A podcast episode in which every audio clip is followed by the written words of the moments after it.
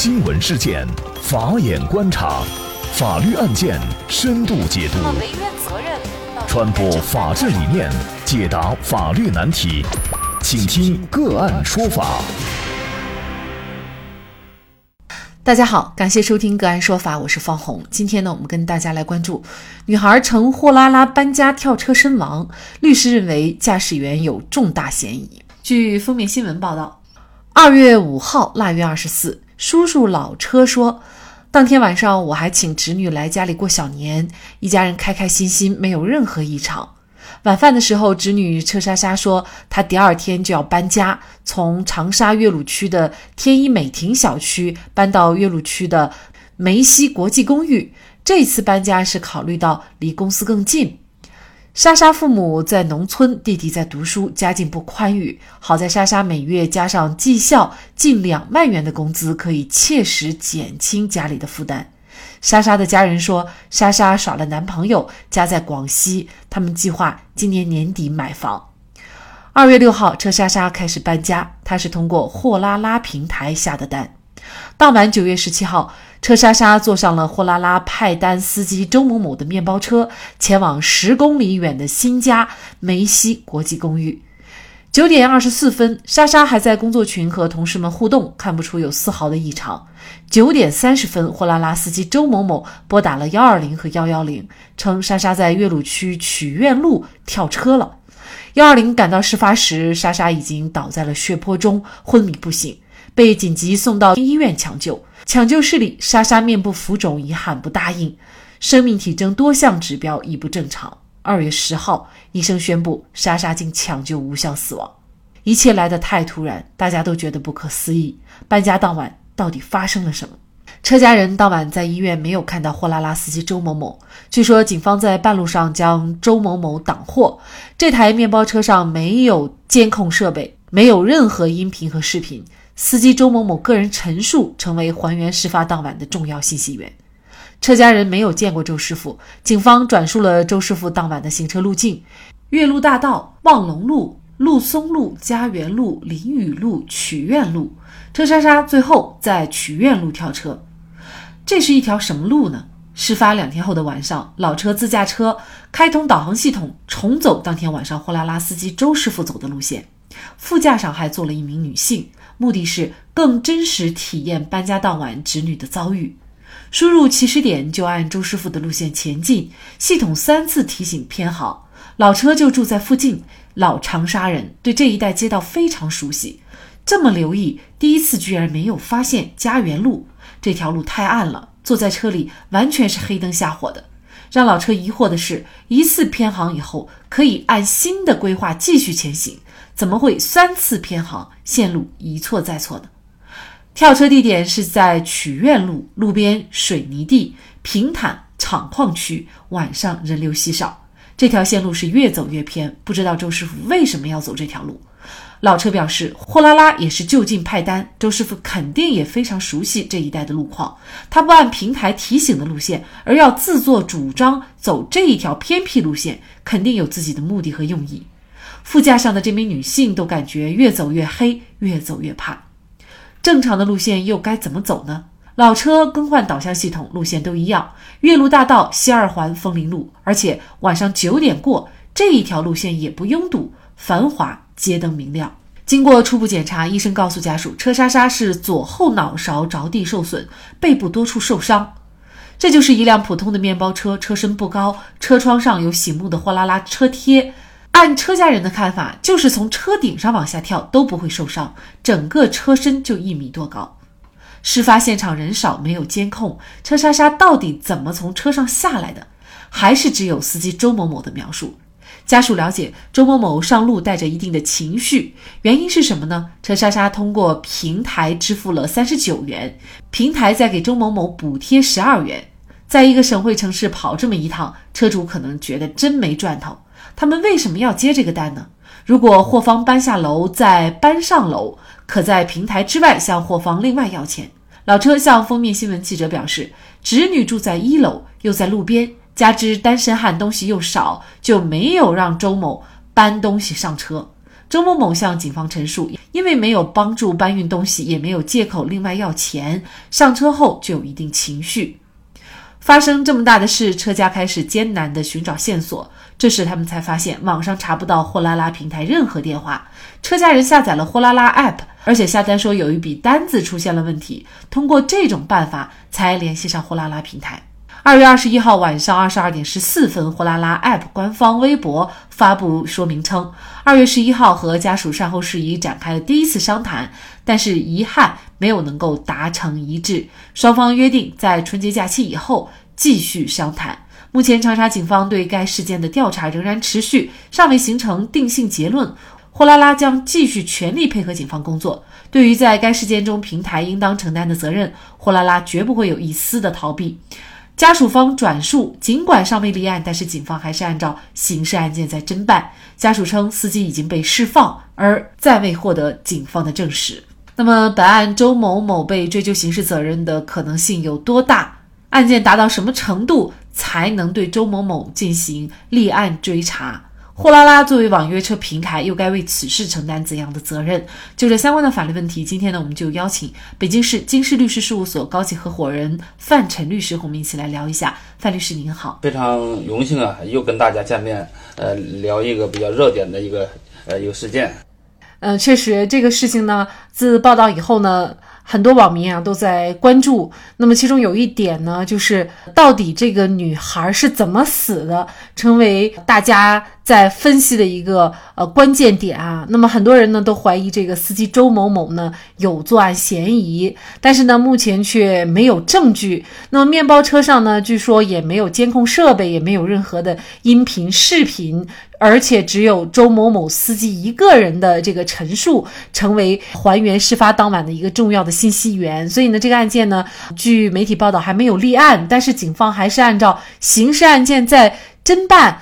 因为您是做这个刑事方面的案件，非常的专业啊。那么对于本案当中周某某，您觉得他的作案嫌疑有多大，或者说他可能会被追究刑事责任的可能性有多大呢？这样的啊，因为我也是根据这个媒体的这个报道啊，披露的这个信息来看啊，我认为呢，这个司机周某的作案的嫌疑非常大啊，理由呃是如下几点。第一点呢是呢，这个莎莎的叔叔啊，驾车开导航重走了当晚的那个路线，呃，竟然三次偏离好导航，并且导航要对他提醒，呃，我我认为这里面很蹊跷啊，为什么要偏离导导航呢？并且我们知道呢，莎莎在抢救的时候啊，他们都发现她的手机啊一直开着导导航呢。我开车我也经常用导航，导航还是很准确的啊。他竟然三次偏离导导航，这个里面让人不得不怀疑背后有有什么这个蹊跷。这是第一点。第二点呢，这个司机周某某选择的道路都是很偏僻的这么一个路线，人员相对来说比较少。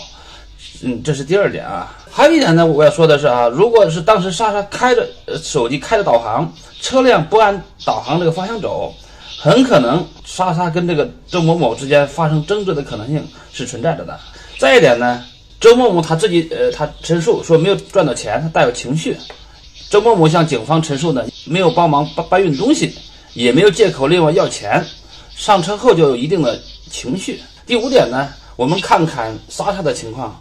莎莎呀，她没有自杀的动机，呃，为什么呢？一个是呢，她有很好的工作，每个月都有将近两万元的这个工资啊，在长沙应该都算很高的了。呃，再一个呢，她当时正在耍男朋友，啊，美好的生活正在开始，并且还准备买房子，这一切都说明啊，莎莎有非常美好的呃憧憬。那在她这么一个如花的一个年龄，她怎么可能会自杀的呢？所以我认为呢。他没有自杀的这个动机。再一点呢，当晚的九点二十四分，莎莎还在工作群和同事呢，呃，进行互动，看不到有任何丝毫的这个异常。几分钟之后，周某某这个司机呢，就拨打了幺二零跟幺幺零，这时候莎莎已经出事了。所以从这一点，我们也可以看出来呢，非常蹊跷。基于一项基本事实的存在，所以我认为呢，这个司机周某作案的嫌疑是非常之大。到底是一个什么情况呢？这个还需要调查。比如说，这个周某呢，建设呃起义还是什么情况啊？我觉得需要再进行进一步的调查。那当然了，至于说是不是他被追究刑事责任要看证据情况啊。因为我们的法律实行的叫无罪推定的原则，如果没有证明证据证明呢周某某涉嫌犯罪了，那就不能追究他的刑事责任。如果有证据证明是他作案了，那他就要承担刑事责任。那您刚才总结的这些呢，确实是这个案件的疑点，而且是疑点重重啊。但是呢，如果是作为这个案件成为刑事案件的一个证据，好像呢还欠缺一些。所以呢，可能这也是本案没有立案的一个原因所在啊。那么案件达到一个什么程度才可能作为一个刑事案件立案？如果这些主要的证据收集不到的话，嗯，是不是周某某有可能就会呃逍遥法外？呃，这样的哈，依据我们国家呢啊，公安机关办理刑事案件规定，这里面呢在一百七十八条有个规定呢，就是公安机关接受案件后，经过审查呢，如果认为呢有犯罪事实需要追究刑事责任，并且属于自己管辖，呃，经过啊县级以上的公安机关。负责人的批准就可以立案，应该有几个要点啊？一个是是认为有犯罪事实需要追究刑事责任，呃，再一点呢是属于自己管辖，呃，再一个呢要经过县级以上公安机关负责人的批准就可以立案，就是这三个条件具备这三个条件就可以了。那本案里面呢，很显然后两个条件是不会有问题的，最重要的是第一个条件是不是有犯罪事实？如果有犯罪事实呢，这个时候。就要立案，所以呢，本案的关键是在于这个证据上是不是有证据证明有犯罪事实的存在。这个案件呢，可能警方还在调查之中，警方他们也不能披露案情啊。呃，但是我想提醒一下啊，这个莎莎呢，从她的住的地方到新的住的这这个这个地方呢，已经在路上走了很远了。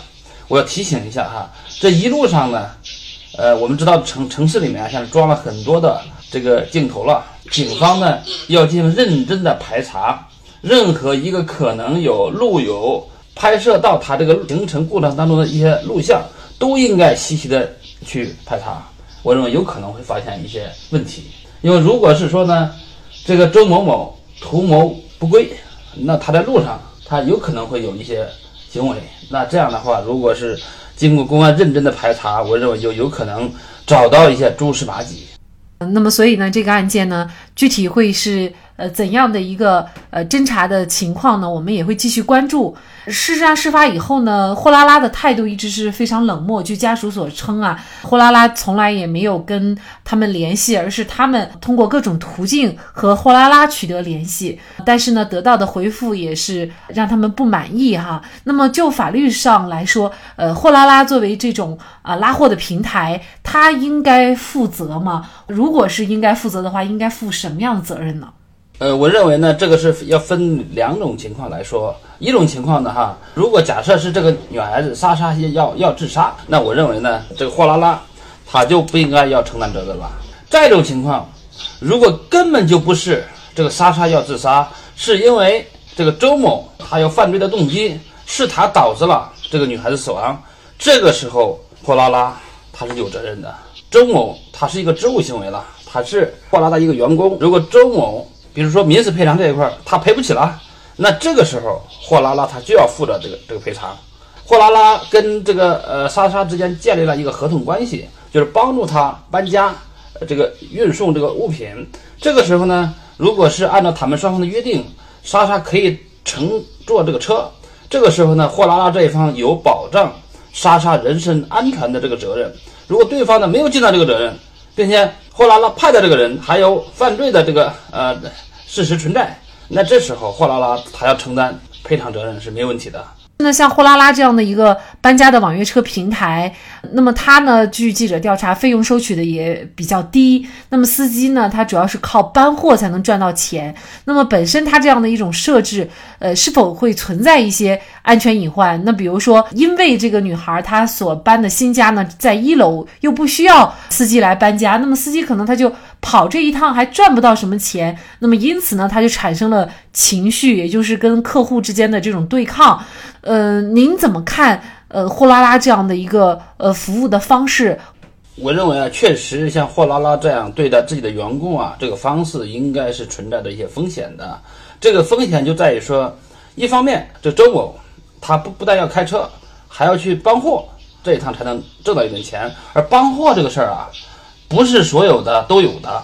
那如果是比如像本本案里面就是这样，他在一楼啊，他家的东西又不多，这个时候根本就不需要司机帮他的搬货，他自己搬搬就可以了嘛，对吧？本案里面就是这样的。那这个时候呢，对司机来说啊，他就觉得我我跑一趟是太不值当了，为什么收的费用太低了啊？事实上，所以我认为呢，这里面就可能会涉嫌到一些不正当的一些竞争了，因为收取费用太低了，所以这个安排还肯定是存在着隐患的。我们也经历过一些搬迁公司呢，你是专职司机，你就你就是开车把车你开好，这是你最重要的事情。搬运工就是搬运的，我认为这这两者分分开来还是很有必要的，并且服务上呢，也有可能这个司机呢为了多挣挣到一些钱，制造出一一些事端出来，比如说要多搬几趟啊，他才能嗯多多挣点钱啊。所以我认为呢，这个行业主管部门应该对货拉拉这个行为呢进行检查。看是不是存在的一些损害员工、损害客户的一些情况，嗯，来进行处理。我们希望呢，这个案件呢能有一个突破啊！到底这个女这么这么一个如花的一个女孩子的死亡，应该要查清真相，呃，谁应该承担责任？一定要让她付出代价。嗯，确实。那么最新消息是呢，当地已经成立了专案组调查，调查结果呢也将及时向社会公布。货拉拉车上发生人命，家属称货拉拉迟迟没有联系他们。而对于这样一个全国关注的命案，在货拉拉官方的回应中，竟没有看到丝毫的反省和对存在问题进行内部的调查和整改的言辞。据了解，滴滴今年年初就已经完成了十五亿元的 A 轮融资，货运平台满帮集团也获得了十七亿美元的融资。网约车平台在收割巨大利润的时候，是否应该把更多的心思用在客户的安全上？守不住安全的底线，谈发展都是空中楼阁。好，在这里再一次感谢北京市京师律师事务所高级合伙人范晨律师。